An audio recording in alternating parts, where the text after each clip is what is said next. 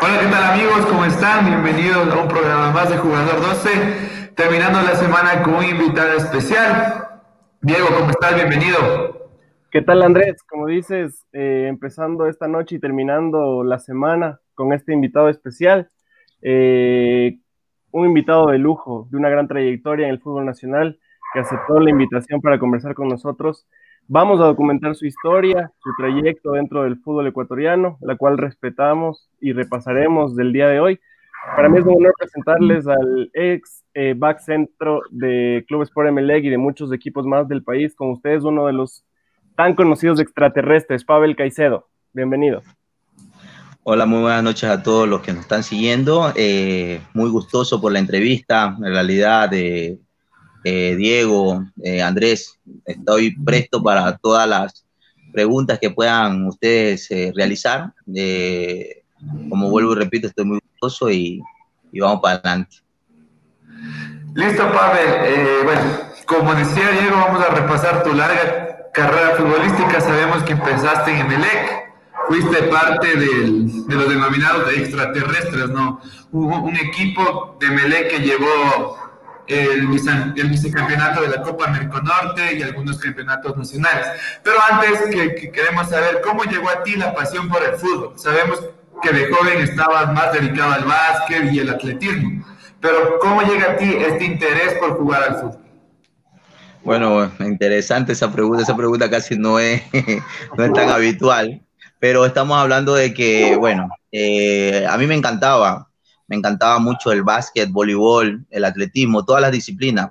Recordarán que Esmeraldas, Esmeraldas, Esmeraldas es una de las potencias dentro del deporte. Entonces, ¿qué pasa? Eh, me dediqué a todas ellas, menos al fútbol.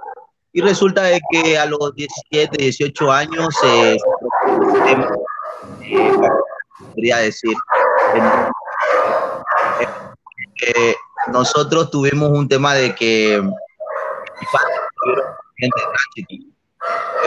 De tránsito era diputado de Aldas y, y, resulta que cuando se va al Congreso se lleva a toda mi familia, menos yo, porque iba a jugar un partido de básquetbol.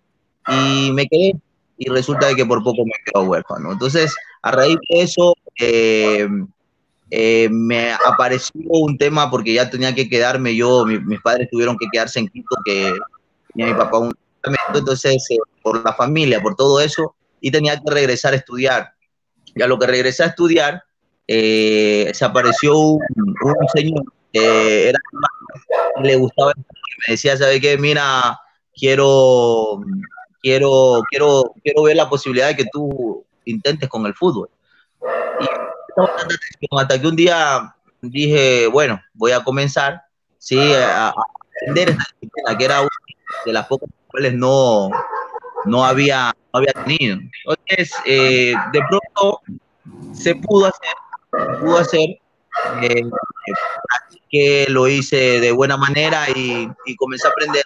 Ahí apareció, no sé si se acuerdan de Capitano, ustedes están muy, muy pequeños. Así sí, Capitano. Exacto. Ah, Capitano y, y, el profesor Capitano era director técnico del Barcelona en ese tiempo. Y en ese tiempo, por primera vez, eh, eh, sub-20 en, el Ecuador. Primera vez que un campeonato sub-20. ¿Se acuerdan que pasaba Copa? Copa pasaban los, partidos y, después los partidos de, primera. Ese iba, recién se iba a iniciar. Y ahí, en, entre eso, eh, el profesor Rossi fue a buscar jugadores a Esmeraldas.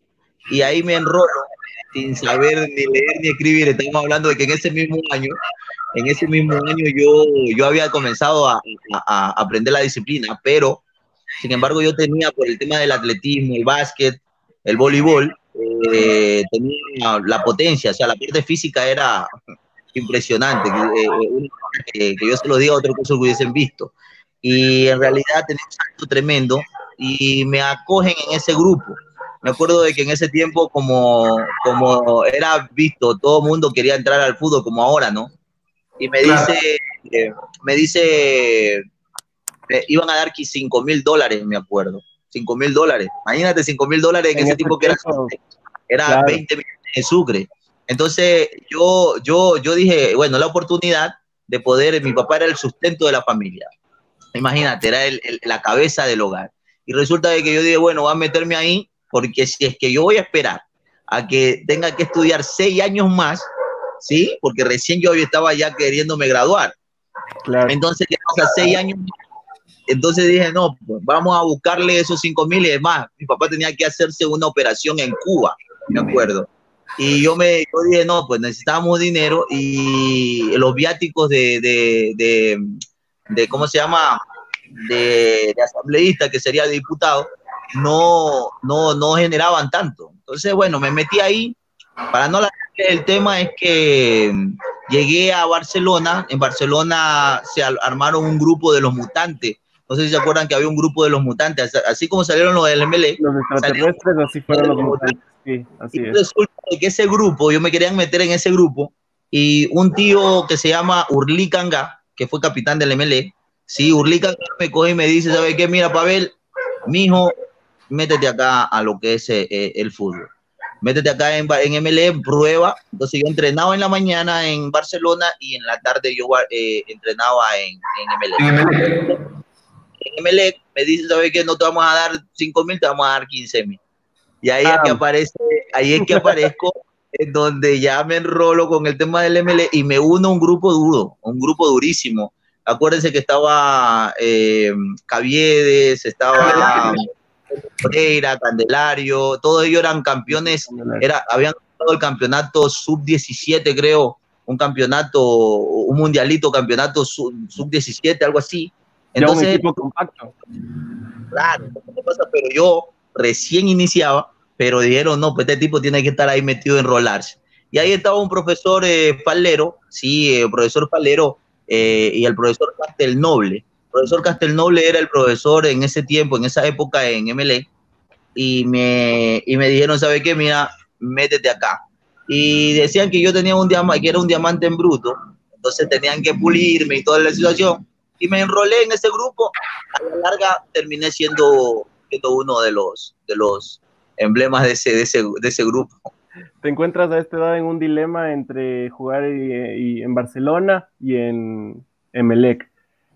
Vamos a retroceder un poquito. Eh, en tu niñez, ¿de qué equipo eras hincha? Ah, ya. Oye, están haciendo preguntas totalmente a otro, a otro, a otro nivel.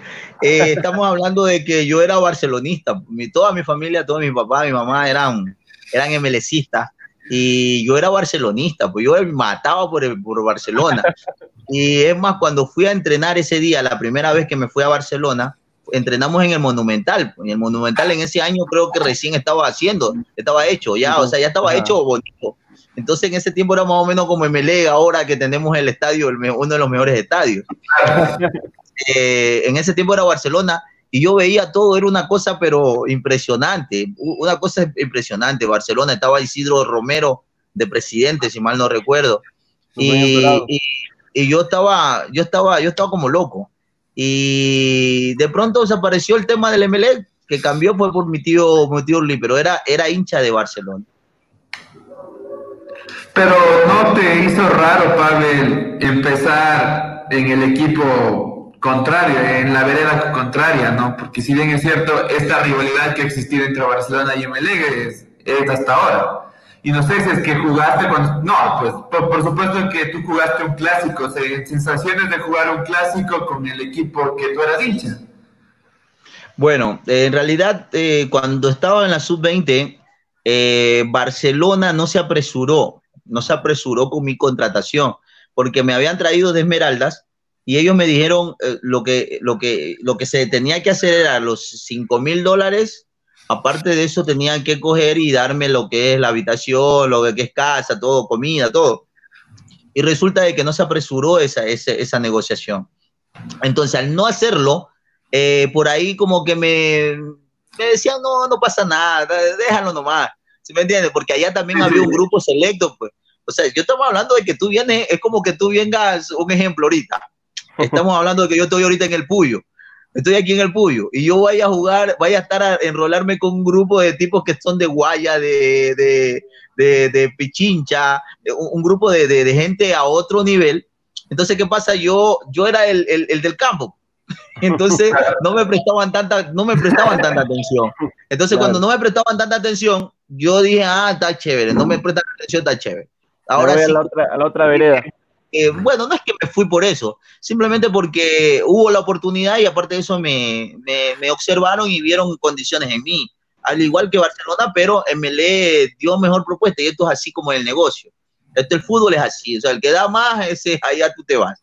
Más allá de que también existen otros temas también de sentimiento, pero en ese tiempo yo no estaba hablando de sentimiento, estaba hablando de un tema de necesidad primero, por el tema de mi padre, segundo, el, tema de, de, que mm, tú querías jugar, ya te comenzó a, gustar el tema, y, siempre me gustaron los deportes, las disciplinas, y yo me enrolé tanto en eso que cuando, por ejemplo, me gustaba el voleibol, me dedicaba, me dedicaba, me dedicaba, me encantó el voleibol. Fútbol, el que era básquet también así mismo, me encantaba, me encantaba Marco yo, me encantaba.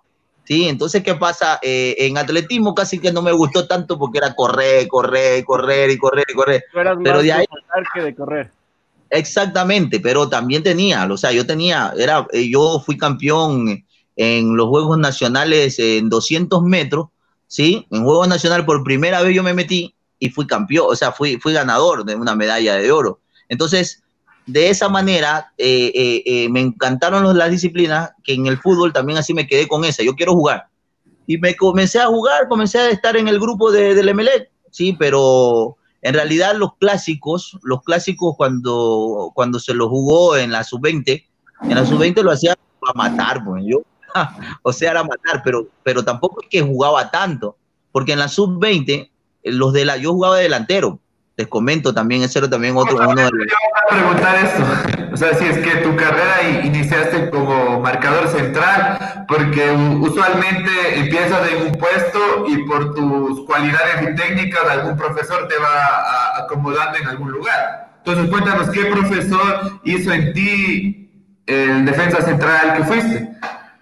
Bueno, eh, te digo, te comento, estamos hablando de que yo inicié como delantero Allá en Esmeralda me vieron como delantero. Barcelona me, Barcelona me trae a Guayaquil, me lleva a Guayaquil como delantero. Emelec me contrata como delantero. ¿Sí? Como delantero. Entonces, ¿qué pasa? Yo eh, me encantaba, pero en la sub-20, como te decía, estamos hablando de que ah, teníamos unos delanteros monstruosos. Yo tenía delanteros que, yo tenía que estar en mi banco porque el delantero, imagínate quién estaba delantero, Caviedes. Caviedes y Tony Moreira era la dupla de delanteros del MLE. Imagínate. Entonces, yo era el tercero o cuarto, porque también estaba Pelé García. No sé si se acuerdan de Pelé García. sí, había un Pelé García. Pelé García también estaba de, eh, de, delantero. Entonces eran, como jugamos con dos delanteros, ¿sí? con 4-4-2, el profesor, cuando no jugaba Caviedes, jugaba Caviedes y Tony, ponía a Pavel y a, y a Pelé García. Sí, entonces, ¿qué pasa? Ahí comenzó a cambiar. Entonces, cuando me ascienden a, a, a primera, a, a, primera categoría, que fue un tema también bien. Oh, yo tengo historia, como te digo, historia, historia. Tenemos este tiempo, pana, tenemos me, me, agarran, me, me, ahí me, me, me, cogen, me cogen la, los militares. Pues. Yo, como remiso, me agarran los militares, pero no me agarran porque yo no fui porque yo era el único, yo soy el único varón, soy el único varón de mi familia, ¿sí? Y soy el mayor. Entonces, por lo general, hay una ley que no te, no, no, no te dejan que tú te, tengas que estar allá en, en, la milicia. Y además no era obligación. Pero resulta de que este pana de, um, había un, el Quique Cañar, que era eh, comandante de, de, de, las Fuerzas Armadas en, en el Quinto Guayas, en Guayaquil, que era MLCista, pero le gustaba el fútbol y quería ser campeón, en algún momento, por primera vez, de, eh, campeón en, el, en, la, en la en Quinto Guaya. Y me agarran, me, me, meten, o sea, me agarran y yo tenía, yo dormía con, con dos aspirantes para que yo no me vaya. Entonces me tenía, me tenía agarrado ahí en, en el Quinto Guaya y yo hice el servicio militar obligado, ¿sí? Obligado, pero también quedé campeón y goleador de ese campeonato interbrigada Y en ese campeonato interbrigadas, estamos hablando de que me observan, porque como todos los partidos, a mí me daban salvoconducto para yo ir a, a los partidos de la sub-20. Y en los partidos de la sub-20 yo metía mis goles. Entonces, como metía mis goles, yo me cuadraba. Bueno, me hice famoso ahí en el cuartel, me gané a la gente, toda la situación. Y resulta de que ahí me ascienden a primera categoría. Me asciende Omar Quintana, me asciende a primera categoría, eh, que en paz descanse Omar Quintana. Sí. estamos hablando de que me ascienden y me enrolo mucho más con el grupo. Pero me cambiaron de, de, eh, en los partidos amistosos. Em, eh, un día Omar Quintana hizo un partido donde apostó 10 mil dólares con Juárez, con el, el, que próximamente va, próximamente va a ser con Juárez y Graciani. No sé si se acuerda de Graciani. Ariel Graciani, claro. Ariel Graciani. Entonces, ¿qué pasa? Hicieron una apuesta de que los juveniles, o sea, los extraterrestres versus los más veteranos, que era Poroso, los más veteranos era Poroso, estaba Máximo Tenorio, estaba Capurro, estaban todos, o sea, era un grupo durísimo, pero jugaban contra nosotros que eran los extraterrestres, que era un grupo, era un grupo, era un grupo de jóvenes, pero también muy talentosos.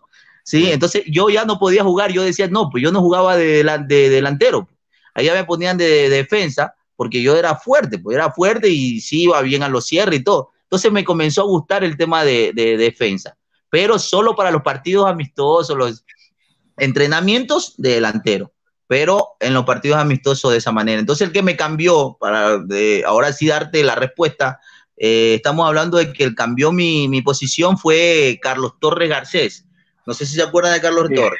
Carlos Torres, el palillo. El palillo, Carlos Torres Garcés, él me coge y me, y me cambia. Me cambia de puesto. Me dijo un día, eh, justo eh, estábamos defendiendo y yo lo marcaba a Juárez. Yo mido 1,77. Juárez mide 1,92. Sí, creo, y creo, 1,92, uno así, es grandote. Entonces, ¿qué pasa? Pero yo mi salto yo saltaba mucho, entonces tenía un salto pero enorme. Entonces, ¿qué pasa? En un, en, en, un entrenamiento, eh, Carlos Juárez va a cabecear y yo voy a marcarlo a Juárez, le pegan el centro y yo voy por encima pues, de, Juárez y gano. Entonces me cogen, me dice, ven, ven, ven, ven, paró la práctica, paró la práctica, me dice, ven, ven acá, ven acá. Yo dije, me votó. yo dije, me votó como juvenil. Yo dije, ya no más y me cogió y me dijo, ¿sabes qué, Pavel? Y ahora en adelante, la última vez que yo te veo entrenando como delantero. De aquí en adelante vas a ser tu defensa central. ¿Sí? De esa manera, de esa manera inicié a, a practicar y comencé a aprender un poquito más. Listo, pues no, nos estabas comentando, Pavel, que en este tema fue con el, con el Cookie Juárez. Eh, queríamos saber un poco cómo es el, el recibimiento de, de, gente joven al primer equipo, porque si bien es cierto, se dice, ¿no? Que los jugadores más experimentados de ciertos lugares como que les apoyan, otros son más distanciados. ¿Cómo es este tema del recibimiento en ese tiempo los jugadores que venían desde la cantera? sigo manteniendo Diego y Andrés. Estas preguntas, estas preguntas están a otro nivel. En serio, son preguntas, no, es que sí son preguntas muy, muy, muy profundas. Estamos hablando de que eh, resulta de que cuando recién, y es una muy buena pregunta, cuando recién ascendimos, esas, eh, el que asimilen la, la, gente de experiencia es una cosa difícil. No es fácil. No es fácil. Nosotros, si llegan unos monstruos como ustedes con ese juego pero lógico, en el juego, pero los monstruos ya eran ellos. Y estamos hablando de que era un tiempo en donde la juventud no es que estamos hablando de que podías tranquilamente entrar. Ahora tú ves chicos de 17 años dentro de un plantel, así nomás fácil. Era mucho más facilidad. Antes no, oye, me da, daban pata, pero así como o sea, vulgarmente hablando. querían, querían hasta matarte. ¿sí? Entonces, ¿qué pasa? Comenzaron, comenzaron a haber un sinnúmero de, de, situaciones las cuales eh, te comenzaron a, a, ser difíciles. Pero Omar Quintana, que fue uno de los primeros que, que, apuntó también a la juventud, ¿sí? comenzó a hacer respetar esa parte. Apuntó a que nosotros podríamos hacer, lógico está que tuvo, tuvo un poco de, de temor hasta el primer partido que nosotros hicimos. Sí que fue en el 98 En el 98 nosotros iniciamos, ¿sí? Entonces, ¿qué pasa? Eh, me acuerdo de que Carlos Luis Morales, Carlos Luis Morales, eh, eh, ahora que estaba viendo que estaba teniendo unos problemas ahí como prefecto, estamos hablando que Carlos Luis lo, llamaron ahí al, al club. En MLE estuvo. Estuvo, en un año en MLE. Entonces, ¿qué pasa? Ahí se unieron todos los, los más veteranos en una concentración y le dijo, él le dijo a Omar Quintana, los jóvenes pueden ganar partidos, pero nosotros ganamos campeonatos. Ah, se dice, ¿no? Creo que es ese dicho que, es, que se mantenía. Sí, y yo no, yo no, yo no lo entendía hasta que comencé a ser, ser parte de experiencia. Y en efecto, si no hubiese sido por esa mezcla juventud, que es la parte, es, es una bomba si me hago entender, una bomba como para poder ganar, el tema de, tener la juventud con la parte eh, de experiencia. Entonces, cuando hubo esa fusión, ahora sí nosotros pudimos, nosotros ser, es más, para ser campeón 2001, nosotros tuvimos esa mezcla. Ahí estaba Porosito, estaba, eh, eh, si me hago entender, o sea, ya comenzamos, lógico que había un gran grupo de, de chicos jóvenes. Un equilibrio. Pero, un equilibrio, pero estamos hablando de que el nivel, el nivel se pudo hacer a base de la experiencia que teníamos nosotros. Sí, es más, si te estoy hablando del 98, ya comenzamos a adquirir nosotros, iniciamos en 98, ya comenzamos a adquirir experiencia desde, desde esa fecha hasta 2001. Hicimos ya las experiencias, éramos quien te habla, si me hago entender, eh, estamos hablando de, de, de quién. ¿De, quién? Otelino. Otelino. Estamos hablando de Otelino. Puta anécdota con Otelino, pucha, tremenda. Eh, eh, estamos hablando de. de, de quién. No, pues que lo que pasa es que, por ejemplo, con Otelino, ya te voy a decir después de te pregunta. Estamos hablando de que mm, eran jugadores, jugadores que, que tenían los, su, su, su nivel, pues. Pero habían también gente, imagínate, no le vas a decir a Cuchillo Fernández, por ejemplo, al Cuchillo, el Cuchillo, Danes Coronel, estamos hablando de, de, Máximo Tenorio, son jugadores que estuvieron ahí con nosotros y pudieron ser campeones. En el 98, que iniciamos, fue nuestra primera final, tuve mi primera final. Y el liga, 7-0 no metió. Claro. Casi hasta me muero. Eso fue es lo peor que me pudo haber pasado en mi vida, de que hayamos llegado nosotros a la final y con un equipo de, de, élite. Yo estaba metido en enrolado en ese grupo de élite. Mira que estaba Echeverry, el Diablo Echeverry estaba con nosotros. Imagínate, el Diablo Echeverry, y, y, el Diablo Echeverry era una cosa pero impresionante como, como, como te digo, como, como el mismo, creo que en cada país había uno, uno así, ¿sí? Un 10 así como él. Por ejemplo, aquí nosotros lo teníamos a Guinaga. Alex Aguinaga. Eh, lo tenía claro. En ya lo tenían a, Valderrama. O sea, era, era una cosa tremenda. Nosotros teníamos un equipazo y sin embargo, sin embargo nos meten Entonces, son experiencias que nosotros tuvimos como juveniles y que después se, se formaron, se formó como, como de experiencia. Pero ya te digo, el oficio. Tocando el tema, Pavel, que mencionabas la final del 7-0, resultado que todavía es recordado por hinchada de Liga, ¿no? En ese tiempo les dirigía Carlos Sevilla, ¿no?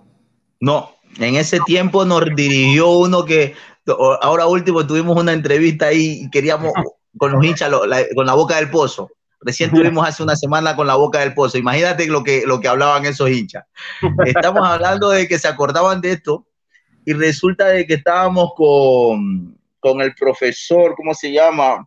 Le decíamos el ninja porque el man tenía problemas de la piel eh, ¿cómo te llamas? Bueno, el profesor, este profesor, hermano, era una cosa de loco. Le estaba, nos estaba enseñando, lógico, está bien, nosotros éramos juveniles, pero nos estaba enseñando a cómo dar pases largos. Pero ¿a quién le estaba enseñando? ¿Sabe a quién le estaba enseñando a dar pases largos? A Echeverry. Echeverry te la tiraba, te lo prometo, de que tú te, te, lanzabas, tú ibas corriendo y ya era tiempo, distancia y te la dejaba en la piel, en el pie, hermano. Pero sin embargo, el man nos hacía comer, nos hacía comer antes de un partido, no nos daba desayuno, jugábamos a las 11 y eh, higos con pan. Si me voy a entender. Solo digo compa. Entonces la gente comenzó a tener un, un, cierto rechazo con el profesor y resulta de que justo ahora que estábamos conversando, este pana eh, hace unos cambios, o sea, la alineación que hizo es una cosa de loco. Es más, Caviedes y, y lo dejó en la banca. ¿A quién fue que lo dejó? creo que a quién fue que lo dejó. A Graciani, creo que lo dejó. Al cuchillo lo dejó en la, banca. Al cuchillo, no sé. Pero bueno, había, es un desastre. Cuando llegamos nosotros al aeropuerto, me acuerdo de que yo bajé, yo metí un autogol en ese año, en ese, en ese partido, metí un autogol para, el, cuarto, el cuarto gol creo que fue. El cuarto gol fue autogol mío. Entonces, ¿qué pasa? Eh, todo el mundo me molesta, me molesta, me molesta porque ya sabes, el tema del hincha.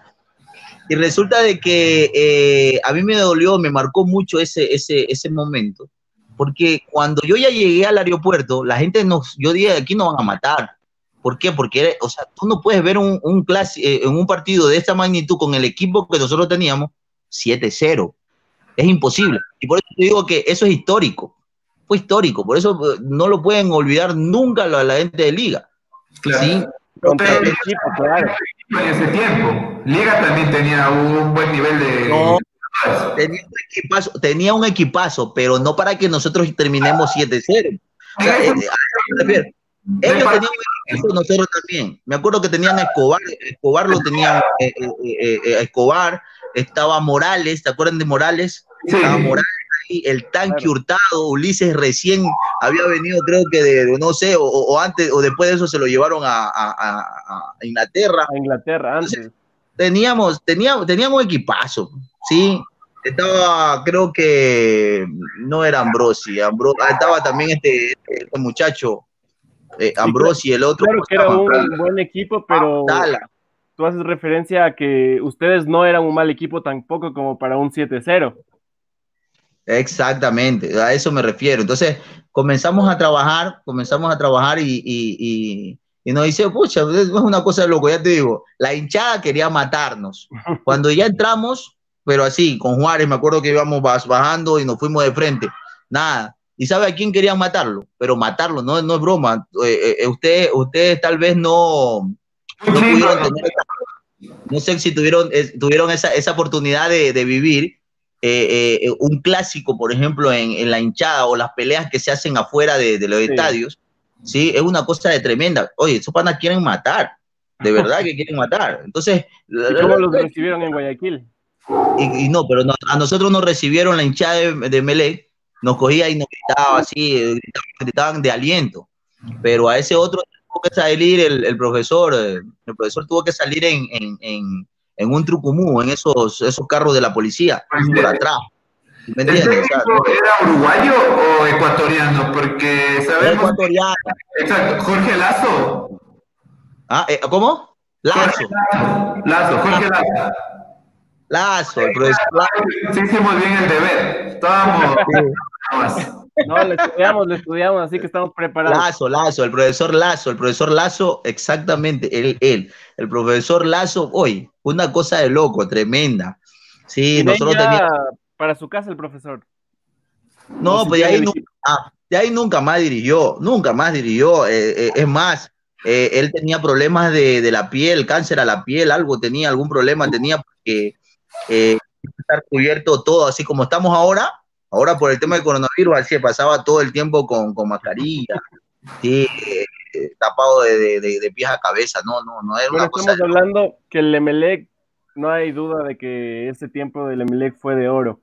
Eh, queremos saber, eh, cuéntanos un poco más de tu instancia en el Emelec, cuántos títulos lograron eh, obtener con ese equipo. Bueno, eh, nosotros tuvimos como vuelvo y repito, un grupo muy bueno, dirigente también conflictivo. Con Mar Quintana era muy conflictivo. conflictivo, hermano, pero sin embargo eh, cumplía sus objetivos, ¿no? O sea, más allá del daño que pudo haber hecho a otro, y tú sabes cómo es el tema de, para poder llegar al éxito, muchas de las veces tienes que dejar de lado mucha gente o, o, o, o, sacrificar algo para poder tener algo.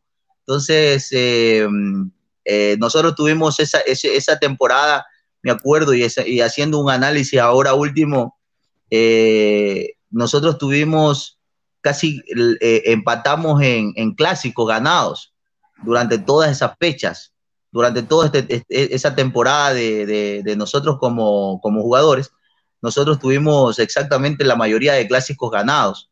Es más, tuvimos dos campeonatos nacionales, 2001, 2002.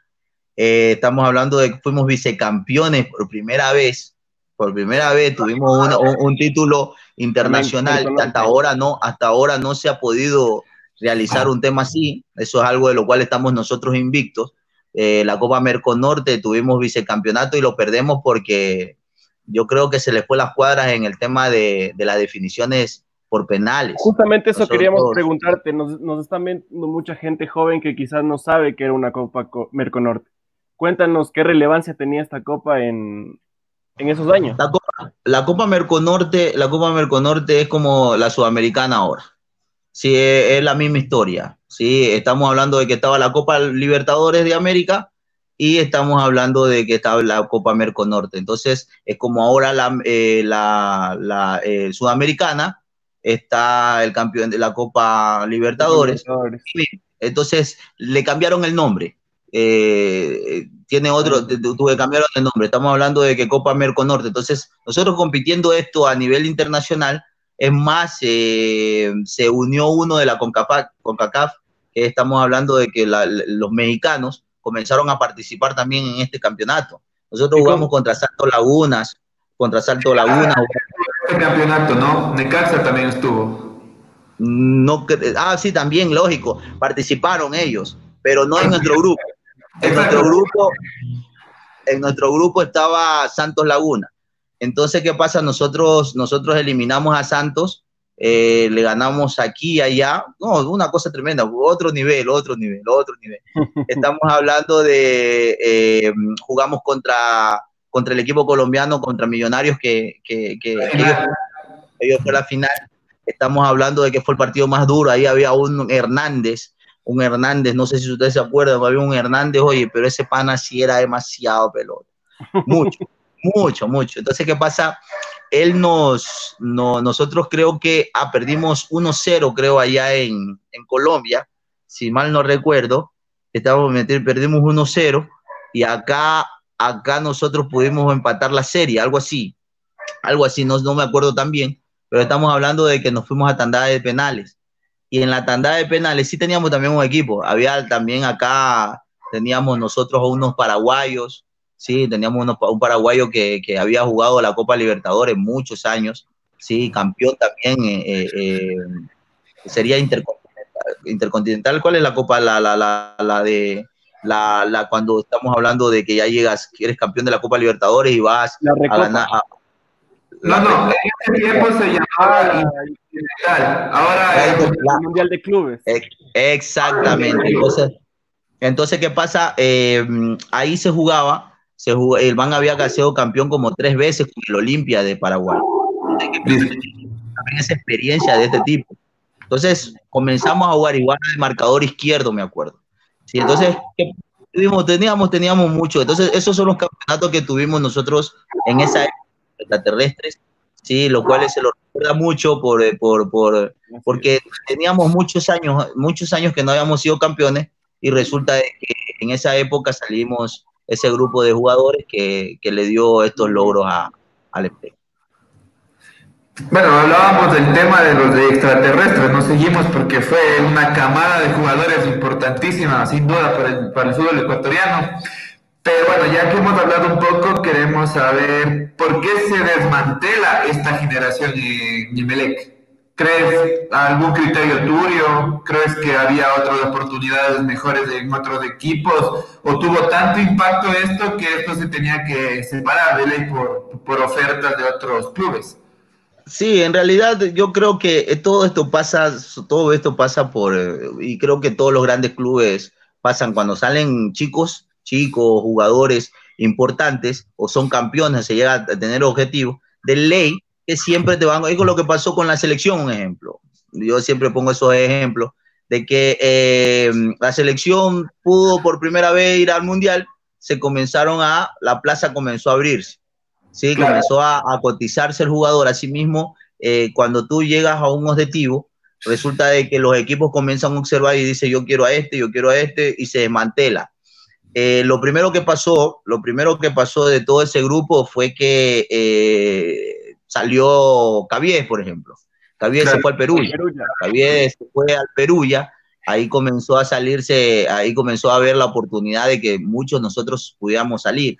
Lastimosamente Cabies tuvo problemas allá y se dañó el tema del vínculo, el, el, el, ¿cómo sería la, cuando tú, tú representas a un, a un país o a un, chi, a, a un grupo de chicos, representas, si tú te portas mal, haces quedar mal, supongo, ¿no?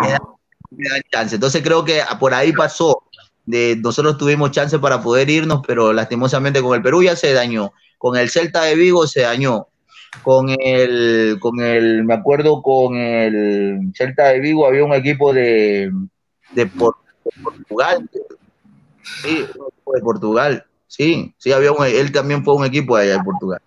Entonces, eh, estamos hablando de que con todo esto, con todo esto comenzaron a, a, salir todos los chicos, comenzó a salir Otelino, comenzó a salir, eh, eh, qué sé yo, ¿quién más? Estamos hablando de... No, no, de ahí ese grupo se quedaron. En el 2005, te comento que en el 2005 yo ya dije ya no más, por ejemplo. ¿Por qué? ¿Por qué dije eso? Se desmanteló totalmente el equipo, ya no teníamos, no teníamos, eh, eh, eh, y cuando tú llegas, ya tienes un, un nivel de, de, de, juego, o tal vez ya tienes un nivel en cuanto a títulos, en cuanto a logros, tú ya no quieres ir para atrás. Pues. Ya no, ya no quieres ir para atrás, pues ya no, ya no que quieres ir a jugar descenso. Yo, yo quería era... A nivel de tus logros, ¿no? Exactamente. Entonces, ¿qué pasa? Nosotros habíamos ido, ya te estoy hablando de que éramos 2001, 2002. En el 2002 creo que fue que nosotros también fuimos campeones también con, con, con el 2001 creo que, o 2002, fuimos nosotros, eh, la, no, no, vicecampeones con la Merconorte. No, vicecampeones con la Merconorte. Entonces, ¿qué pasa? Yo dije, no, pues ya para el 2004, 2005, ya nosotros ya deberíamos estar en otro nivel, pues buscando tal vez o campeonato, si no lo pudimos hacer, pero lastimosamente ya Omar Quintana sale del MLE, aparecieron otros dirigentes, entonces se desmantela, ahí es que se va Juárez, que se va, eh, se fue Wellington Sánchez, se fue Augusto, que era que Augusto Poroso era mi pata, o sea, estamos hablando de que jugamos en la defensa todo el tiempo y se me lo llevan a, a Augusto Poroso y yo me quedo. Entonces dije, no, lo siento, me voy, yo me voy, yo me voy. Y se me vino en la, en la mente que tenía que salir de ahí en el 2005 y, y salí. Nacional en el 2005. Sí, sí, en el 2005 eh, un equipo lleno de eh, figuras, que estaba bastante gente, Carlos Hidalgo, Evelio Ordóñez, Ordóñez, estaba sí, Antonio Valencia. Ya, eh, me uno a este grupo también, así mismo dos campeonatos encima, sí, con tres campeonatos serían, sí, con tres campeonatos encima. Entonces yo dije, no, pues me voy acá al, al, al Nacional, el profesor Eburu Almeida, le, oh, ya, mientras yo estaba arreglando mis problemas legales con el club, con el MLE, que también era un problema tremendo, sí, hubo, hasta en la federación tuve que ir a hablar porque estamos hablando de que no me querían dejar salir de ahí del MLE, no me dan jugar, es más, bueno, fuera que no te no te, no te, no te dejaran jugar, sino eh, por lo menos no te dejaran jugar un, unos partidos, no, no te dejaban jugar todo el año, o sea, no querían que yo juegue todo el año, o sea, claro. eh, eh, es, es feo que, por ejemplo, tú hayas tenido la oportunidad de haber representado un club, tienes que salir por la puerta grande, tratar de que, qué sé yo, que se despida, por eso dice, dice Carlos Víctor Morales, que es eh, el, el periodista. deportivo, sí. El, el, jugador de fútbol o el fútbol es ingrato. Es ingrato, es muy ingrato. ¿Qué pasa? Por ejemplo, nosotros tuvimos tantos años ahí metidos, pero sin embargo no, no hubo una, un homenaje, qué sé yo, agradecimiento, nada, te, te, fuiste y listo. Entonces, y aparte de eso no me dejaban jugar. Entonces yo me fui al Nacional y en el Nacional Ahí me encuentro con Anthony Valencia, con el eh, Diablito Lara, y ya los conocíamos, ya habíamos, ya habíamos enfrentado contra ellos, habíamos ganado, porque el MLE, pucha, el MLE no, no es que venía cualquiera y venían a ganarle, nosotros ya no habíamos enfrentado a ellos, pero ya se había armado un grupo, tenían un director técnico también totalmente diferente. Everuga Almeida tiene una, eh, tácticamente, eh, te trabaja de una manera totalmente diferente a los demás. Todo el mundo quiere el juego bonito. ¿sí? Eh, Almeida es mucho más práctico. Tenía un, un, esquema eh, de juego mucho más práctico. Estamos hablando de que, más colectivo.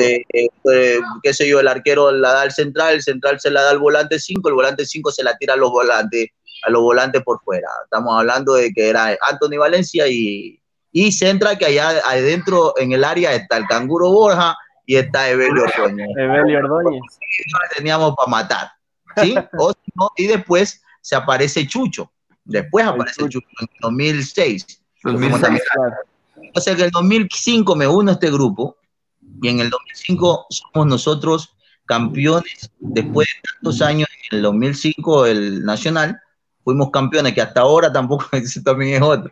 Nacional todavía no ha podido ser campeón. Ese es el único que no de los clubes que he tenido que no no ha podido superar lo que nosotros hicimos sí porque por ejemplo el MLE ya tricampeón tricampeón eso es una cosa fácil y tricampeón. Entonces, eh, llegamos ahí al Nacional, el profesor Everú Almeida me, me dio la oportunidad y, y lo hice de, de buena manera, eh, siendo, porque me tuvieron a mí como unos cinco meses, cinco, cuatro meses eh, tratando de arreglar mi situación contractual, porque Melé no me dejaba salir, pero sin embargo yo entrenaba con, o sea, eso no te lo hace, eso no te lo da, eso no te lo hace cualquiera, cualquier club. Tenían entrenando Sí, me tenían entrenando. Por lo general, arregla tu situación y de ahí vienes. yo estaba, estaba entrenando y, y, y, me tenían ahí. Entonces, cuando hubo la oportunidad, fui recíproco. Lo hice de la buena manera y jugábamos de defensa central. Estábamos jugando con línea de tres, que era Carlos Castro, Carlos Castro, y Jorge Guagua. Los tres jugábamos de, de defensa centrales. ¿sí? Jugamos con línea de tres, eh, Omar de Jesús por, por derecha, eh, él por izquierda. Sí, volante era Quiroz con, con el mortero. Carlos Hidalgo también, jugaba ahí Carlos Hidalgo en ese, en ese equipo. Carlos Hidalgo en ese tiempo era, era, era banco, si mal no recuerdo. Estamos de que es que lo que pasa es que estaba el Cholo Quiroz y este pana de, de, de, de Castillo. Castillo imagínate, estamos hablando, eran, eran, eran referentes también en su grupo. Eh, adelante, adelante, volante por derecha, por, por derecha, estamos hablando de Anthony Valencia, y por izquierda estamos hablando de que era eh, Cristian Lara. Y de sí, eh, en la mitad estamos hablando de que jugaba el Canguro Barja o, o, Evelio. Que Evelio también ustedes conocen de que es uno de los máximos goleadores de, del fútbol ecuatoriano. ¿Te pasa lo mismo que te pasa lo mismo que al Emelec? Llegaste a un equipo consolidado. Eh, ¿Te sientes afortunado de haber llegado a clubes ya compactos? Sí, bueno, ya te digo, eh, eh, te, te digo de que clubes ya compactos, yo creo que no es que estaban compactos. Yo creo que se tuvo que armar si me entiende, porque cuando yo llego al Nacional, recuerda de que el año pasado, el año, el año anterior, eh, estamos hablando de que ellos no habían tenido problemas económicos, pero tremendo. Luego tuvieron un año pésimo, pésimo. Haz el análisis y date cuenta en qué, en qué instancia llegaron. Yo creo que este, yo creo que las personas indicadas para poder armar un rompecabezas ¿sí? Eh, eh, estamos hablando de que son los directores técnicos, una, la, la dirigencia, dos, y los jugadores que se presten para poder coger y realizar el mismo hecho. Entonces, eh, es lo mismo que pasó con MLE. MLE no es que estaba armado, estábamos nosotros ahí, pero sin embargo se tuvo que hacer un, una, un, un, un rompecabezas, se armarlo bien, ¿sí? En donde hubieron muchos técnicos que a la larga los que, lo que tuvieron, eh, los que tuvieron el, eh, el placer de disfrutar el tema del éxito, estamos hablando de que es eh, Carlos Sevilla, 2001, pero antes de eso recuerda a Carlos Torre Garcés, el profesor Castelnoble, estamos hablando de que hubieron otros técnicos. Después estuvo el profesor Mota en MLE. El profesor Almeida, antes de Almeida, tuvo otro. Entonces, ¿qué pasa? para armar este equipo, el dirigente, que creo que, que de lo que arman el, el todo, puchica, estamos hablando de que los dirigentes del Nacional, yo al profesor, eh, al, al, al, presidente Manjarres, que en este año estuvo de, con, con, nosotros, pucha, calidad de persona, calidad de persona, estamos hablando de que eh, se pudo lograr el, el, el, título tan ansiado por la gente del Nacional, sí, que no es fácil. Recuerden que eh, si, si, yo cuando recién llegué al Nacional no habían, habían creo que unos, unos cuantos pelagatos habían en, en, en el estadio, eran pocos pero cuando nosotros fuimos campeones, ha habido más nacionalistas que yo en mi vida había visto tanto nacionalistas. Sí, ha, ha, habido bastantísimos, hay bastante nacionalistas, sí, pero sin embargo son como que cohibidos. ¿Por qué? Porque no es que son equipos que han tenido campeonatos así tan seguidos, ¿sí me entienden? Entonces, yo creo que es más, yo a veces, yo, yo quisiera de que eh, lo que pasa con MLE, que pase con el Nacional, porque Nacional también es un grande, pero sin embargo no, no ha habido esa, esa oportunidad. Listo, listo, Pavel, porque se habla que cuando la dirigencia, bueno, la cabeza de un equipo está bien, los jugadores y el técnico, el trabajo prácticamente se hace solo. O sea, si tienes un, un apoyo desde de la dirigencia que va de, de, la mano con un buen trabajo desde el técnico y un buen desarrollo físico y táctico de los jugadores, se consigue campeonatos, se consigue buenos partidos, cosas grandes.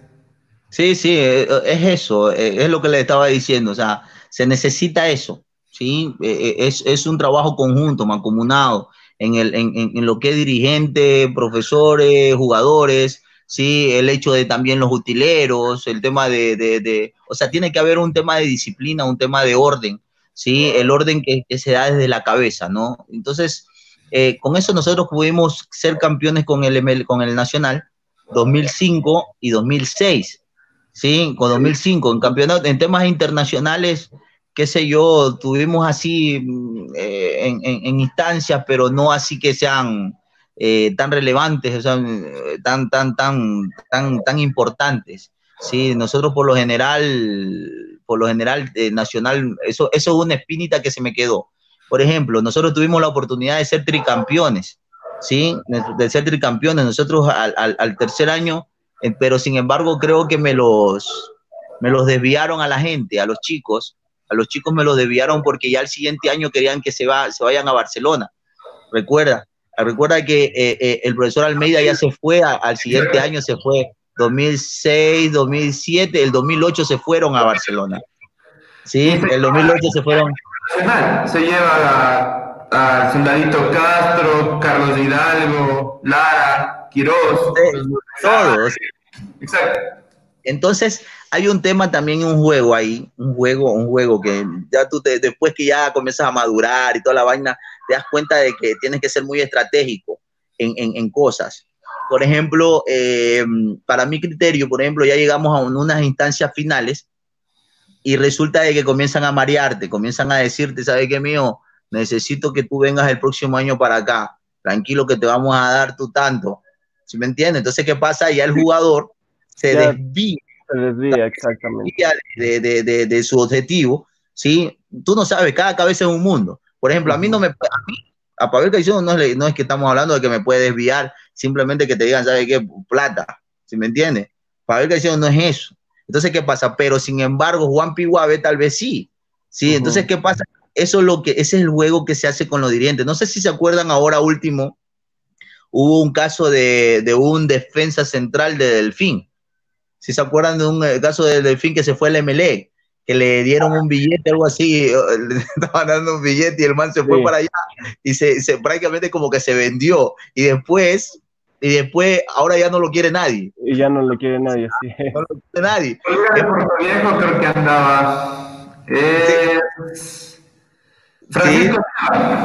Ah, Entonces, ¿qué pasa? Son temitas, son temas marcados en el fútbol en donde la honestidad, ¿sí? La honestidad tiene, tiene, tiene su, su paga, ¿sí me entiendes? Tiene su paga. Entonces, si es que tú no lo eres, entonces llega un punto en que tú vas a pagar piso. Y en el año 2008, si ustedes no saben, mal no recuerdan, en el año 2008 el profesor Everú Almeida se fue, pues, se fue creo 2008 fue o 2009. A Barcelona 2008 me parece. Ya, se fue, porque estamos hablando de que nosotros en el 2008, miento, en el 2008 nosotros estábamos buscando, en 2007 estábamos buscando el campeonato, en el 2008 él estuvo con nosotros, claro, estuvimos en la Copa Sudamericana que, que ahí me acuerdo de que yo estaba de goleador. Creo que es el... No sé. un problema con el audio y video con Pavel Caicedo. Bueno, ya habíamos hablado bastante también sobre su larga trayectoria. El tema de, los extraterrestres fue interesante. Fue importante, así es. Exacto. Y, nada, bastante amplio el tema con, con Pavel, de la historia, de sus anécdotas. Lo que sí me llevó bastante la atención fue que Pavel eh, deje Melec y se va a Nacional, o sea, a equipos que ya venían con grandes estrellas, se podría decir, como estábamos mencionando, el equipo del Nacional de 2005 ya estaba con Carlos Castro, Evelio Ordóñez, los primeros pasos del Chucho Benítez, entonces creo que él también se ha tomado como que desafíos. Bastantes figuras, grandes figuras definitivamente. Regresó. Ah, regresó. regresé, regresé. No sé qué pasó. No, no, no te preocupes, son cosas que pasan, padre. De hecho, estábamos comentando sobre tu entrevista. Nos quedamos en, Nacional, ¿no? Claro, entonces, ¿qué pasa? Bueno, te estaba diciendo del Nacional. El profesor Everugo Almeida se lo lleva, pues, a, casi la, mitad del equipo, pues, del Nacional, campeón. Estamos hablando de que se lo lleva a Mar de Jesús, se lo lleva a Castro. Al, a Quirós. Eh, Quirós Hidalgo creo que también fue. Hidalgo. El loco Hidalgo. Estamos hablando, oye, y arman un equipo de el Famoso, el famoso del 2008. Sí, 2008. ¿Fue 2008? 2008. Ve, date cuenta. Entonces, hay la relación. Mira que yo estaba medio confundido con el tema del año, porque en el 2007 nosotros, si nosotros en el 2007 tuvimos la oportunidad de ser, íbamos a tener la oportunidad de ser tricampeón por después de tantos años, resulta que al siguiente año la mitad del equipo se fue al, Barcelona. Así es. Entonces, son situaciones, te ya comienzan a marear, te comenzaron y te dieron buen billete. Me acuerdo que estaba Maruri y a mí me estaban contratando también, estaba Maruri y estaba y estaban los Novoa. Hicieron una fusión, hicieron una fusión y yo estaba queriendo, o sea, yo también estaba, estaba intentando irme por allá porque el profesor me dijo, ¿sabe qué? ver, ponte pila. Pero yo conozco, pues. Yo ya venía de Melé, pues. Entonces yo dije, si yo me voy a Barcelona, no, todavía no, todavía no. En otro, en otro tiempo va a ser, eh, voy a ir a Barcelona. Pero mientras tanto, no. Porque yo ya sabía de que iba a ser un año difícil porque yo conozco que en Guayaquil, los jugadores que han sido de Melé, que vayan a Barcelona, es difícil es difícil, créame que no es tan fácil. Muchos que han tenido éxito, por ejemplo, Capurro estuvo, pero también la tuvo difícil.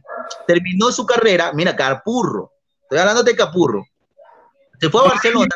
Se le lleva ese año Barcelona, pues, y recordamos el paso que tuvo con Luis Miguel Escalada, primero en Melec, y hace su paso Mondaini a Barcelona en el 2008. Y no le fue bien en Barcelona. ¿Cómo le fue? Ajá, ¿qué, no, no, no, no voy, no voy. Entonces siempre fui un tipo que analizaba un tema, ¿no? Entonces yo dije, bueno, no, me vine. Entonces no me fui, fui uno de los pocos que, que no, no, no, no me dejé llevar por el tema de sí, era buen billete. No te puedo negar de que era, era un billete buenísimo. Pero dije, no, no, no, no, no, no. Eh, oye, mucho dinero, demasiado dinero. Créanme, ustedes no, no, no, no, se, no se imaginan la magnitud. Había un folleco, me acuerdo, había un folleco que era marcador izquierdo, creo, un folleco. Oye, ganaba casi un millón de dólares. ¿Sí me entiendes? Un millón de. Yo dije, ¿qué? qué? O sea, ¿sí entiendes? O sea, es un millón. Entonces, y era de aquí, pues era de ahí de, de Piquiucho, de, de, de ahí del, de Calpo. Exacto. Entonces, son situaciones, pero bueno, yo dije, no, pasó, pasó, y en el 2000, 2008, 2009, yo pasé con el Nacional, tuvimos éxito porque también le pudimos ganar a, Barcelona, a, Barcelona le ganamos. A Barcelona le ganamos en, algunas ocasiones Tenía un equipazo, sí, pero se fue, ustedes como vieron, era como los galácticos del Real Madrid, así mismo, una cosa de loco, no pasaba nada. Entonces, eh, de ahí en el 2010, 2010, 2010, sí, 2010 yo me voy al Deportivo Quito. Exacto. Deportivo Quito, sí, eh, también así mismo. Una salida sin, eh, cambiaron de dirigente, llegó un almirante, porque recuerden que en, el, en el Nacional hacen... un tema de los militares, ¿no? Sí, las diferentes fuerzas, fuerzas aéreas, fuerza naval, así es, fuerza aérea, fuera, fuerza terrestre, fuerza naval. Fuerza naval, así es. Eh, tocó la fuerza naval. Y como le tocaba la fuerza naval, entraba un presidente que ni me acuerdo, yo soy malísimo para los nombres. ese dirigente comienza y, o sea, para mí hay que respetar. O sea, yo, yo soy muy respetuoso y debían haberse hecho ese, esos correctivos en cuanto al respeto a, a, los jugadores. Por ejemplo, me acuerdo de que yo me, me lesiono, me lesiono un día y me lesiono. Comenzaron a rehabilitarme y toda la vaina. Y en ese tiempo estaba Pinto, no sé si se acuerdan de Pinto, el profesor Pinto. El profesor Pinto fue, creo que ahora en el Mundial fue, clasificó a con Panamá, creo que con Panamá que fue. ¿Sí? O con Costa Rica, no sé con uno de esos equipos. Con Costa Rica fue. Costa Rica. Entonces, ¿qué pasa? El profesor Pinto llega pues a, al Nacional y me acuerdo que en el Nacional llega y, y, estaba, mira, mira el grupo que tenía, yo le decía la Legión del Mal, porque yo ya era, yo ya era un referente ahí de, de, del Nacional. Y resulta de que este pana de llega Candelario, habiendo tenido todos los problemas que tenía, los problemas que tenía Candelario, ¿no? Y eh, llega Ventarrón Quiñones. llega eh, Armando Paredes. Uy. Paredes. Llega la metralla Caicedo la metralla Caicedo también, oye, la metralla, imagínate, la metralla Caicedo y llega quién más que llegó ahí. Bueno, les comento de que era un grupo, pero de manes, paredes, Dios mío, paredes, paredes llegaba y dijo, no, Pavel, ayúdeme, ¿qué puedo hacer con este hombre? Yo no sé hacer. Michael Jackson Quiñones. Y ah, Michael Jackson. y Michael Jackson no, era demasiado. Oye, querían matarlo. El profesor quería morir con, con, con, con, la, con la, indisciplina de todos estos panas. Se pasaba, se pasaba. Me imagino. Y fue uno de los peores, los peores años de, del Nacional. Estuvimos casi peleando descenso. Estuvimos por, por, por, por, tanta, tanta cosa que tuvimos. Hablando de esto del Nacional, Pavel, eh, ¿tú crees, y quiero tu opinión personal, eh, ¿tú crees que el Nacional debería contratar eh, jugadores extranjeros? Chuta, ahorita mm, yo creo que eh, el problema se, salió de las manos. Yo creo que se salió de las manos el tema con, la contratación de los jugadores. Hoy el jugador ecuatoriano es cotizadísimo y el jugador ecuatoriano ya no es como antes que por ejemplo decía, ah, no, sí, lo mejor y vamos a llevarlo al Nacional y en el Nacional le vamos a pagar por, por una tabla, había una tabla, ¿no? en, el Nacional antes, me acuerdo, antes que me, me, contraten, había una tabla, me dicen, había una tabla en donde, a ver, los jugadores, todos los jugadores vamos a estar, eh, los máximos van a ganar esto, o sea, pero no tanto, o sea, en cambio hoy en día, el jugador de fútbol, a ver, el que más te da, ese te va. ¿Sí? Y estamos hablando de que eh, eh, así se manejaba el Nacional, pero entonces el Nacional también, el Nacional hoy en día no tiene tampoco no es tan, eh, no es apoyado tampoco como, como antes. Eh, antes era la Fuerza Armada, cada uno, cada, cada creo que te daba un, bono, alguna plata creo que daban cada uno, cada uno conscripto, obligatoriamente. Hoy, ah. Hoy es voluntario. Exacto. Es voluntario Entonces, como es voluntario, ya no es que está el dinero así. Eso apareció en el 2008, creo que ya con el 2008 ya creo que había esos problemas, creo. 2008, 2009. Ahí empezaron, sí, así Entonces empezaron los problemas. Entonces, ¿qué pasa? Ya lo que pasó es que eh, lo que va a pasar es que si es que si es que el Nacional quiere ser campeón, porque tiene que llegar arriba, tendrá que gastar mucho dinero y dinero no hay.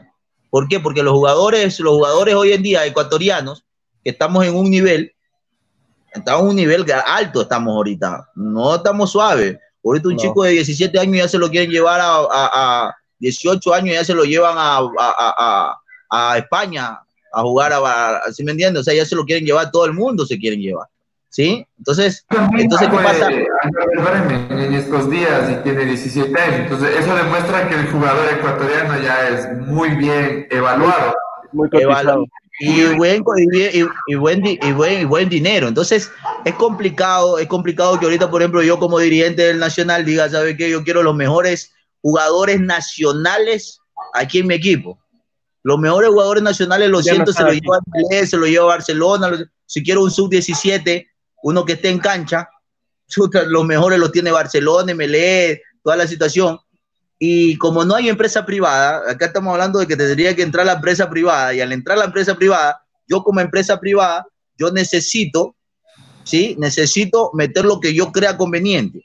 Entonces ya el hecho del nacional, su esencia, ya cambia. Ya no es el nacional, ya no es el nacional, ya no es ese que ya siempre respetó, no, ahí solo hay ecuatorianos y solo ellos son los que, lo que representan nuestro país. La esencia. ya, la esencia ya no es la misma. Entonces, eso, eso es mi respuesta. Listo, eh, Pavel, pasas en el 2010 al Deportivo Quito, igual te encuentras con bastantes figuras, Fidel, Fidel Martínez, Iván Hurtado, Marcelo Elizalde en el arco, y en ese año el Deportivo Quito hace una muy buena participación en Copa Libertadores. El tema de las sensaciones de ir a jugar al extranjero, conocer estadios más grandes de los que hay aquí en en el país, cuéntanos un poco sobre eso. Bueno, les comento de que eso del viaje, todo el mundo aspira y anhela, y dice, ay, yo quiero viajar.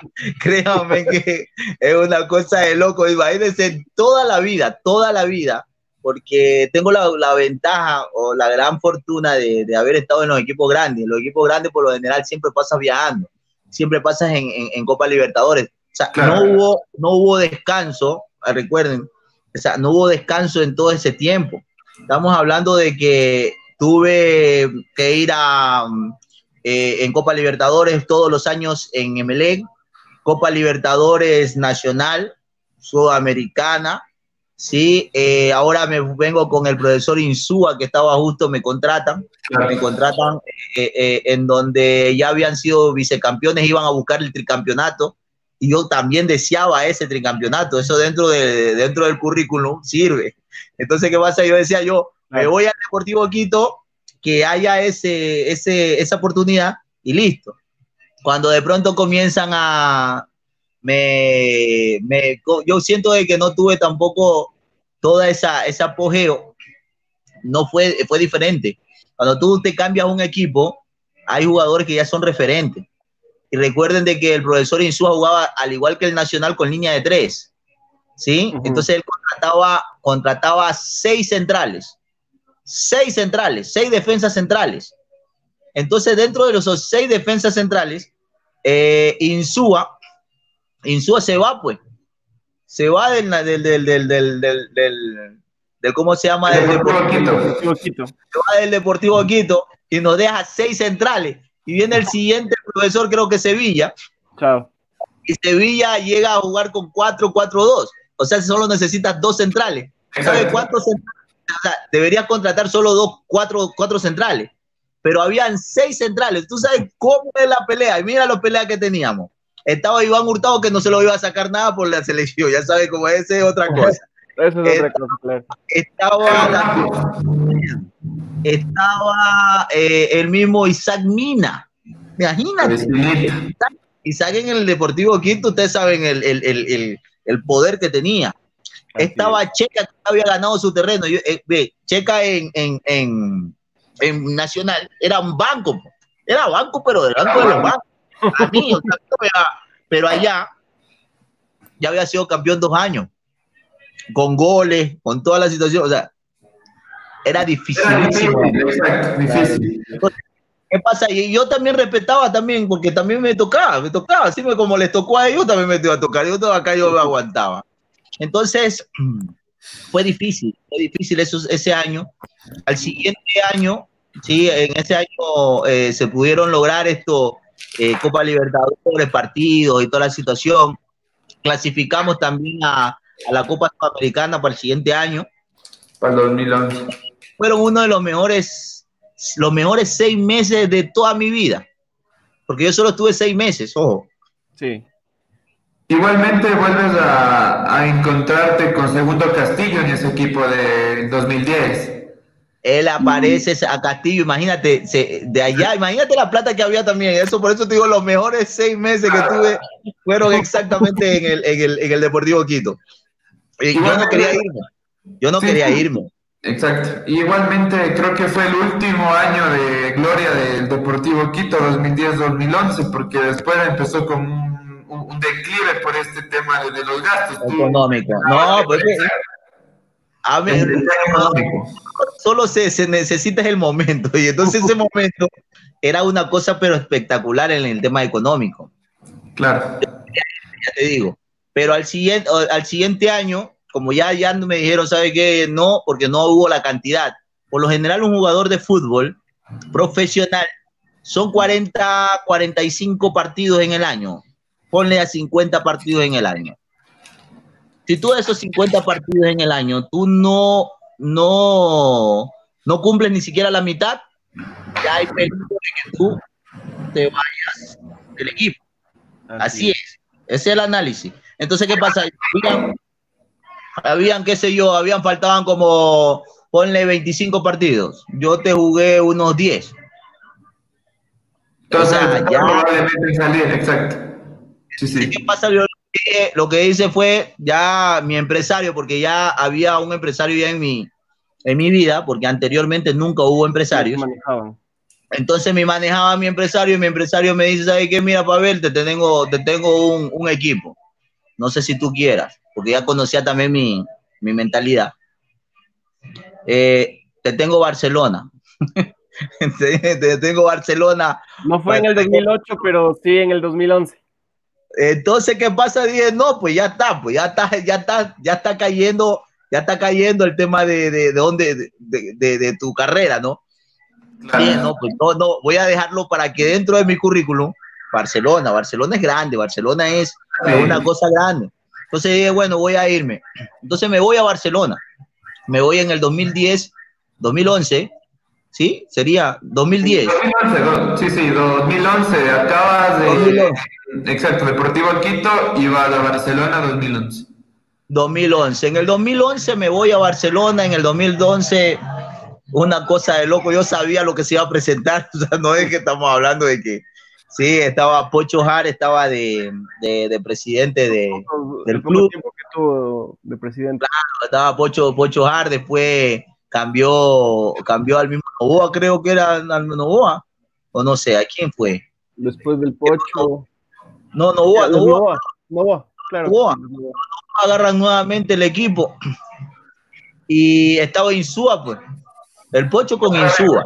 Exacto. Entonces, Insúa es el que me coge me, nuevamente, como había ese, esa, ese, ese sinsabor, ese sabor ahí de todo jugador, de que chuta, yo quiero que este tipo esté ahí metido. Y él hablaba y me decía, sí, este es un jugador campeón y toda la situación. Ya estamos hablando de ya casi cinco, cinco campeonatos.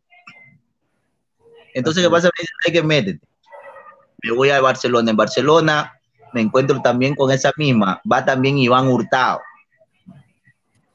Va, va quien, quien era. Estamos hablando de que estaba ahí en ese equipo, estaba la sombra, la sombrita, la sombrita Hurtado que recién salía. Que recién salía la sombrita. Insúa juega con línea de tres. O sea, que contrata seis centrales nuevamente. Entre eso estaba Pablo Saucedo, mi persona, Perlaza. Mira que Perlaza era, estamos hablando de Perlaza de Barcelona, es, es un ícono. Salvo del, del descenso. Eso, eso era fijo. La sombrita.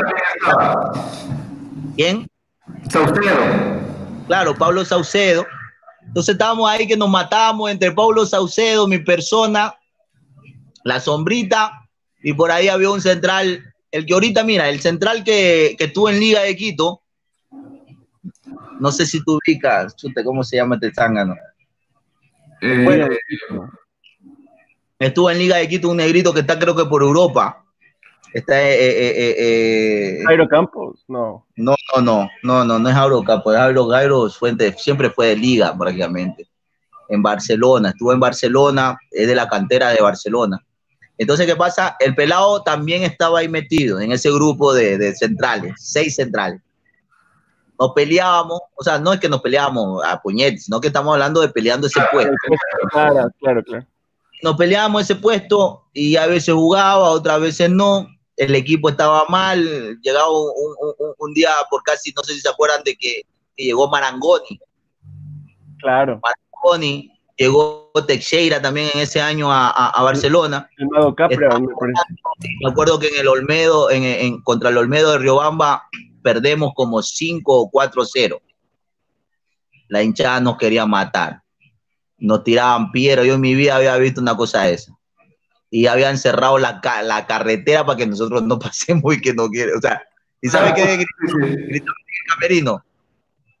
Tíremelo a Marangoni, entréguenos a Marangoni y a y se pueden ir tranquilos. Y yo le digo, ¿están loco ustedes? O sea, querían que nosotros se lo demos a ellos y ahora sí con eso ya tratar de coger y, y, que ya nosotros nos podamos tranquilos. No, pero fue una cosa impresionante. La hinchada de Barcelona, eso sí también es una cosa grande. Eh, nosotros, nosotros cada vez, chicos, les comento de que salíamos del entrenamiento, era como, como que estuvieras en el Real Madrid, como que estás en, en, en Barcelona, España. Estamos hablando de que tú ves que sale el entrenamiento y todos los días autógrafo. En MLE no vi eso. En MLE no era así. Venía gente de, de, de Galápagos, venía gente de todos lados, de España, de donde, de donde sea, y siempre estaban ahí para, para pedir un autógrafo a los jugadores. Full, full, full, full hinchada. Ya estamos acercándonos al final de tu carrera, Pavel. Eh, ¿Qué pasa después de Barcelona? Barcelona, Macará. Ya. Eso, eso fue lo tu carrera, ¿no? Ahí Profesionalmente. Profesionalmente terminó, terminó mi, mi, mi carrera. eh, ya yo dije, ¿sabe qué? Macará, Macará, vamos a ir a Ambato. En Ambato tuve año y medio, si mal no recuerdo. Macará en Ambato es un grande. Claro. Entonces, ¿qué pasa? Cuando, pero, pero ya había un mal precedente. Por ahí creo que hubieron algunos jugadores, y por lo general siempre, y yo no sabía por qué era, pero estamos hablando de que eh, ciudad pequeña, ¿cómo es? Infierno grande, como así, así algo así dicen. O sea, de yo, a mí no me gusta el trago. A mí no me gusta el trago, nunca me gustó. Pero sin embargo te identificaban por el todo. Y lastimosamente así también es esto el tema del fútbol. No sé si se han dado cuenta de que, por ejemplo, ah, el jugador es borracho, el jugador es mujeriego, el jugador es esto, o sea, todos en el mismo saco por uno o dos puntitos que tenemos nosotros ahí.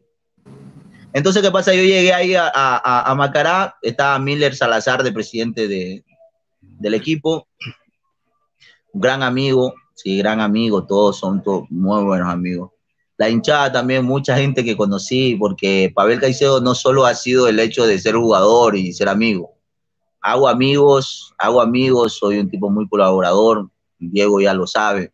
Estamos hablando de que, de que intento, intento resaltar más esta parte, conocernos el que conozca la esencia de Pavel, no, no el hecho de, de, ay, sí, el jugador, sí, está bien, el jugador ya pasó, pero sigo Así siendo es. Pavel, pero Pavel, sigo siendo, o sea, Pavel. Entonces, eh, eh, comencé a tener más amigos, eh, tal vez fuera de lo que es el, el- el fútbol, me comenzaron a observar, y, y créeme que en el año, en el primer año estuvo un profesor, eh, ¿cómo se llama? El primer profesor de Macará, en ese año estaba, creo que es Valencia, Homero Mistral Valencia. Homero de Valencia. Primera vez que me acuerdo del nombre. Oye, yo no sé qué tenía, yo no, yo no sé qué tuve problema, yo no sé qué problema tenía él conmigo. Oye, te lo juro, no jugaba, no me, no me iba a jugar. Y cuando perdí el equipo, como yo era el referente, era la persona que ya tenía mayor experiencia, el culpable siempre es el jugador de Yo ni jugaba. y la gente comenzaba a decir, no, es que lo que pasa es que no juega porque ya tiene los huesos blanditos, ya está viejo. Todas esas cosas me hizo pensar de que ya no, ya el fútbol ya no era para mí. Ya dije ya no más, ya comencé a quedarme. Exacto, y en el Macará de ese entonces estaba iniciando su carrera deportiva Arturo Mina, ¿no? No sé si tú fuiste compañero de él, si fue en el 2011 o, 2012 que él estuvo en Macará. Sí, justo estaba, conversa, estaba escuchando, estaba conversando y me olvidaba el nombre de Arturo. Arturo inicia, pues, inicia de central conmigo. Inicia de central conmigo en un partido, me acuerdo Deportivo Quito Macará para defender la categoría, que estaba el profesor Busto, el toro Busto. Sí, sí. El profesor Busto es el que le da la oportunidad a Arturo. Me acuerdo de que jugamos contra Deportivo Quito en Quito, que era durísimo. Teníamos que ganar ese partido. Y nosotros metemos, y era Insúa, creo que el director técnico, me acuerdo. Y resulta de que nosotros ganamos 4 a 0, que Pichón Quintero mete unos golazos y el Deportivo Quito venía con una tromba, tenía jugadores, jugadores que, por ejemplo, estaba Checa, estaba, estaban todo, todo. Y creo que estaba, ¿cómo que se llama este? El volante, el volante del Deportivo Quito, uno, uno, un, un chileno. Donoso. El chileno Donoso. Harta, pelota, hermano. Qué lindo para meter. yo metí un gol. O sea, ustedes si ustedes revisan, yo metí un gol en el Deportivo Quito con, con pase de él. Qué centro que tenía. Entonces, ¿qué pasa? ¿Qué pasa? El, el man no tenía, no tenía mal. Y ahí aparece Arturo. Arturo va a arriba con todo. Créanme de que Arturo comienza a salir de ahí y hoy en día Arturo es lo que es, ¿no? Y está donde está exactamente a partir de ese momento. Igualmente compartiste camerino con Ayala, que ahora está en Liga, estuvo en Independiente el anterior año, recordamos hasta mediados de año, de ahí fue a Liga.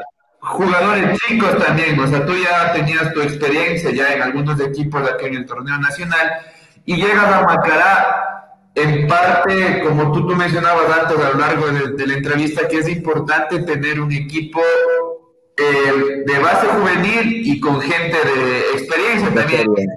Cristian Mora, arquero de la selección. Me, olvidaba Cristian, Cristian, gran amigo. Estamos hablando de que también estuvo ahí. Eh, hicimos un muy buen, excelente año, eh, excelente año en el aspecto logros que hoy en día Macará ha podido hecho, ha podido hacerlo.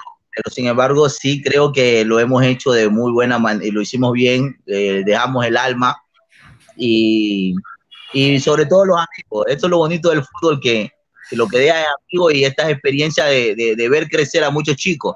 Allá la, allá la me acuerdo de que un pelado, decíamos, ese pelado juega bien, juega sí, marcador y toda la situación y de pronto hoy en día verlo en, en el sitial eh, a, mucho. Es más, Lastra, me acuerdo que Lastra también era más pelado y, llegaba. Lastra, Pichón, que Pichón ya era viejo, pero estamos hablando de que igual, y recién salían, sí, Pichón, estamos hablando de quién más de ese grupo. Creo que lo, lo, lo Arturo, Arturo, lo que pudieron salir, o sea, destacar más, pero todos los demás están todavía hoy en día actuando en los diferentes equipos del país. Antes de irnos con la parte final del programa, las preguntas rápidas, eh, vamos con unos saludos en Facebook para Pavel. Eh, Nora Torres nos dice desde el Puyo, somos fieles seguidores del programa. Lupe Díaz, un excelente. Nora, Nora, Nora. Nora, Nora, ¿qué? ¿Nora qué es? Nora Torres. Ya, sí, saludos. Tuma dice excelente invitado, sigan así. Marce dice, vamos, jugador 12, una gloria del fútbol, buen invitado. Andrés. Bueno, agradecerles y saludos, saludos a todos.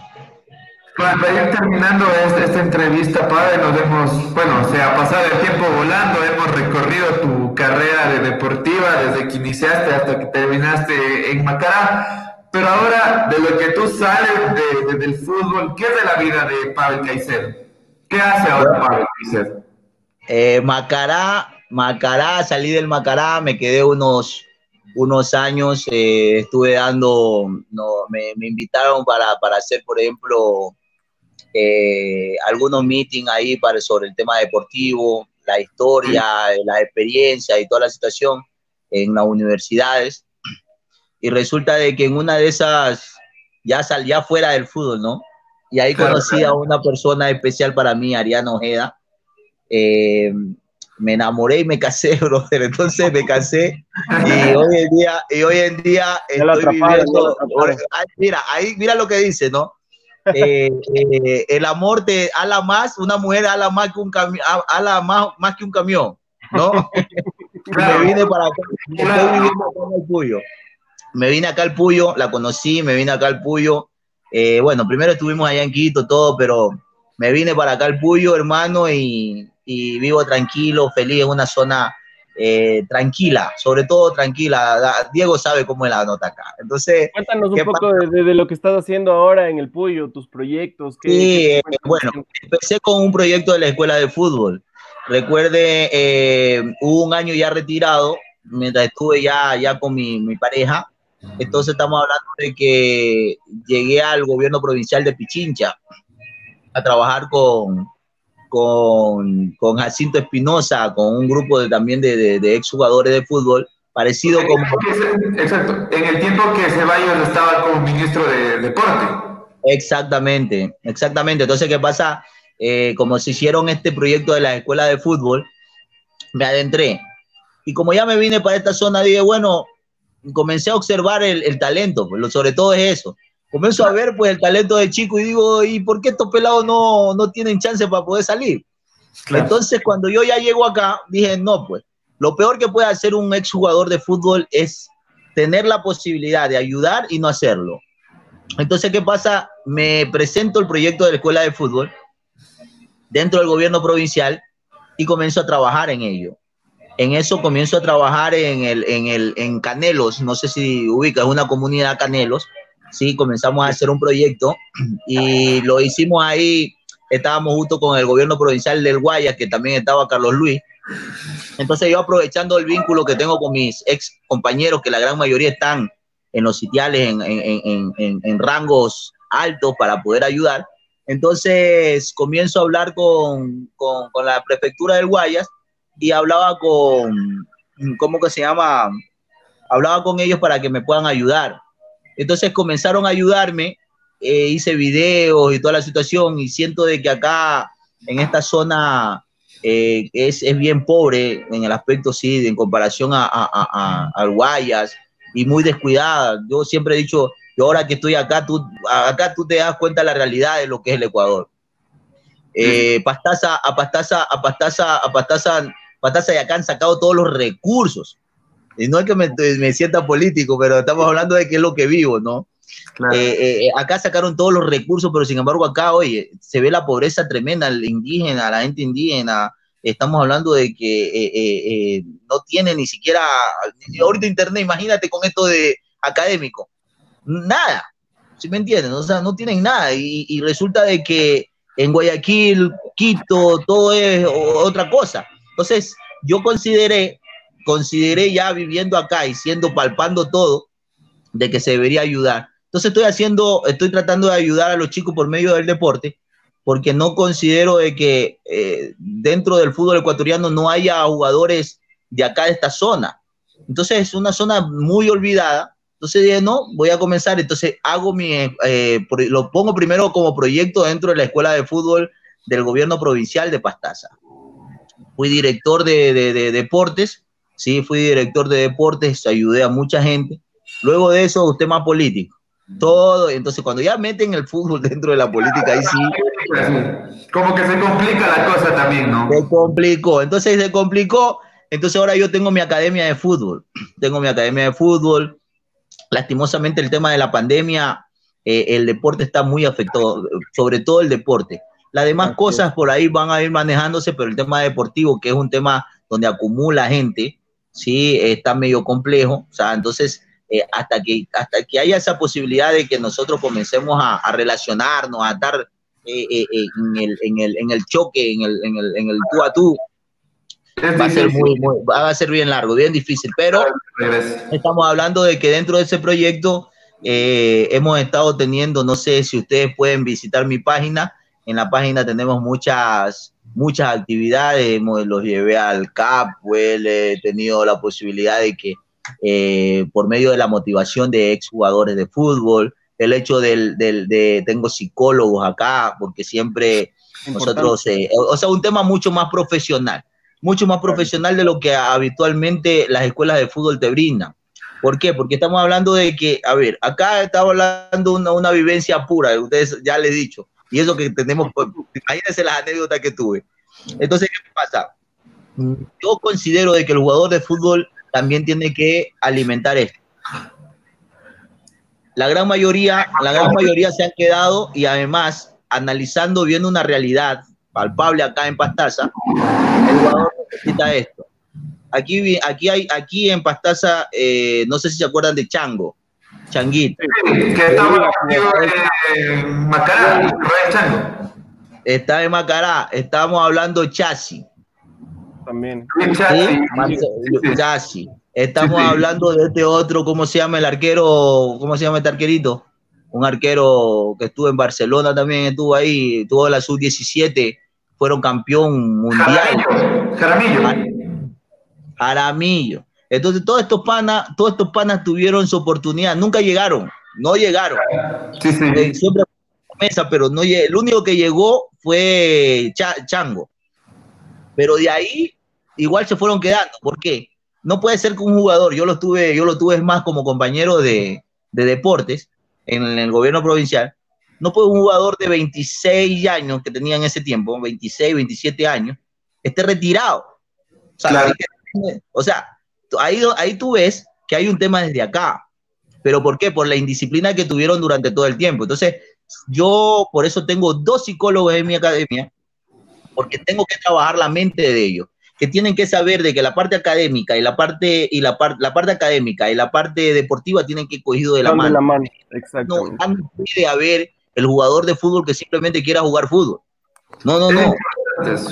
Sí, sí. Entonces, ¿por qué? Porque se, se ha demostrado de que esas capacidades que tú ejerces acá, en la parte académica, en la parte mental, te ayuda para que el cuerpo y todas las indicaciones tácticas, que es muy inteligente, es un tema. Por eso hay muchos jugadores que tú ves mucho talento en el barrio. No sé si ustedes tengan algún amigo que tenga mucho talento en el barrio, pero a la hora del que cuando ya se van los equipos, mm, eh, tácticamente es una, es una situación donde tienes que razonar, tienes que pensar, tienes que actuar. Bueno, es un sinnúmero de que que, se tienen que hacer. Entonces, para preparar a ese jugador, hoy en día, yo he formado mi academia de fútbol, ¿sí? En donde, ya te digo, a mí me hubiese gustado de que el tema político eh, vaya cogido de la mano para poder ayudar a gente que tal vez no tenga posibilidades de, tener dinero, ¿sí? Que no tiene dinero para poder entrar.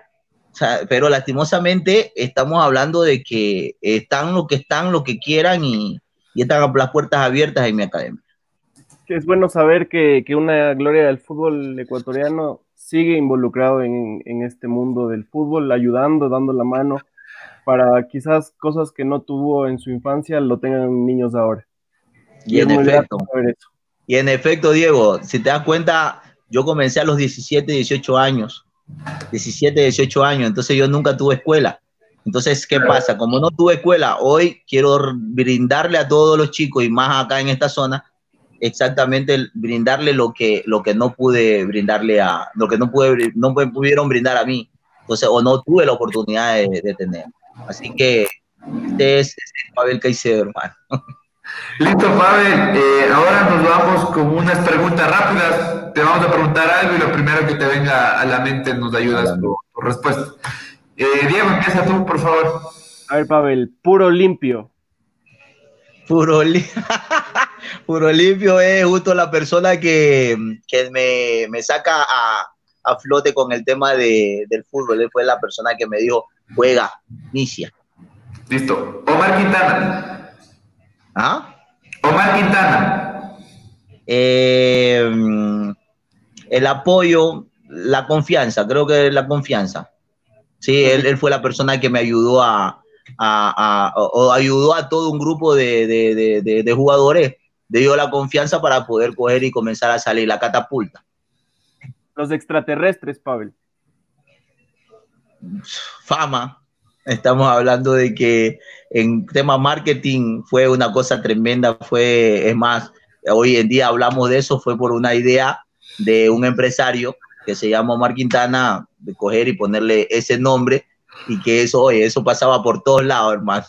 Por todos lados, lo, lo pegaban en, en, Reebok porque nos auspiciaba. Eso era una cosa tremenda. Eh, mucho marketing, marketing. Tenía, exacto, el marketing también es importante en el fútbol. Creo que ahora ya va bastante de, de, la mano en este tema. Mejor compañero que te dejó el fútbol. Chuta, la pelota. no, no, no. Compañeros todos pero todos, todos, todos. No puedes que si, si te digo un nombre sería demasiado egoísta.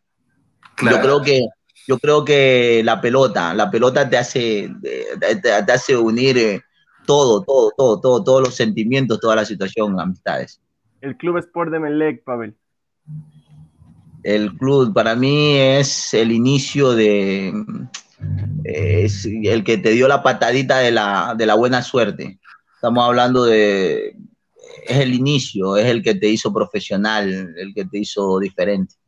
Barcelona Sporting Club. Barcelona, Barcelona. Barcelona, te digo que fue un sueño de niño. Así sería la respuesta, sueño de niño, sueño de niño. Sí, eh, Barcelona, toda la hinchada barcelonista también eh, estaba bien fuerte, pero estamos hablando de que cuando llegué ahí, eh, fue importante, fue, fue una cosa diferente. Sí, pero es un sueño. y para terminar, jugador 12, Pavel. Jugador 12, la hinchada, la hinchada, eh, para mi criterio, tiene un, factor eh, importante en todos los aspectos. Estamos hablando de que a nosotros como jugadores, como jugadores, y esto lo digo porque tal vez no hay gente que tiene que experimentar para poder decir, decir esto, estamos hablando de que si yo no hubiese tenido, no hubiese, no hubiesen los hinchas, créeme que el fútbol no tendría y eso, y eso, eso es, esa es la, afectación que tenemos ahora como pandemia. Si no tenemos, no hay público, eh, nosotros los artistas no, no, no, no, no, no destacamos. No, no creo que haya un, un, un tema simplemente para sentirte tú bien. O sea, decir, no, yo me lo llevé a este para sentirte tú bien. No, no solo es eso Claro. también el número 12 que expecte y que comienza a disfrutar de cada del gol, que griten, que, que te insulte, de todo.